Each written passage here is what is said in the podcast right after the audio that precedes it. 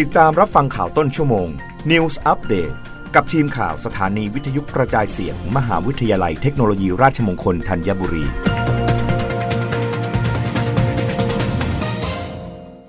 รับฟังข่าวต้นชั่วโมง โดยทีมข่าววิทยุราชมงคลธัญบุรีค่ะ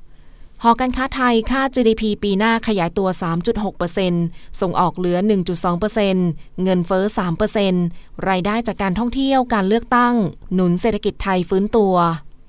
นายธนวัฒน์พลวิชัย อธิการบดีมหาวิทยาลัยหอการค้าไทย และประธานที่ปรึกษาศูนย์พยากรณ์เศรษฐกิจและธุรกิจ เปิดเผยประมาณการภาวะเศรษฐกิจไทยในปี 2565 ถึง 2566 ว่าปัจจัยบวกที่มีผลต่อเศรษฐกิจไทย ในช่วงที่เหลือของปี 2565 ถึง 2566 คือการแพร่ระบาดของโควิด -19 ปรับตัวดีขึ้น และปรับเป็นโรคประจำถิ่น การกลับมาของนักท่องเที่ยวชาวต่างชาติ และการฟื้นตัวของภาคการท่องเที่ยว การใช้จ่ายของภาคเอกชน ที่มีสัญญาณการฟื้นตัวอย่างชัดเจน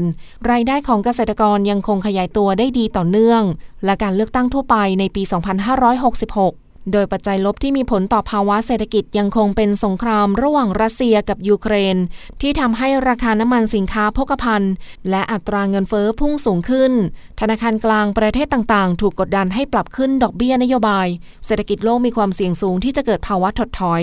ความไม่แน่นอนในการฟื้นตัวของเศรษฐกิจจีน ความผันผวนของตลาดเงินและตลาดทุน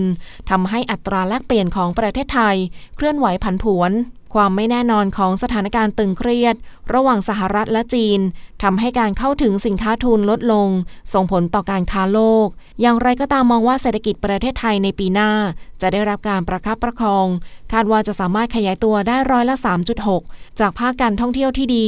คาดว่าจะมีเม็ดเงินอยู่ที่ 1.1 ล้านล้านบาท จากจำนวนนักท่องเที่ยว 22 ล้านคน สินค้าเกษตรราคาสูงขึ้นทำให้การจับจ่ายใช้สอยมีมากขึ้น ภาคบริการโดยเฉพาะธุรกิจกลางคืนกลับมาฟื้นตัวส่งผลต่อเงินสะพัดในภาวะเศรษฐกิจ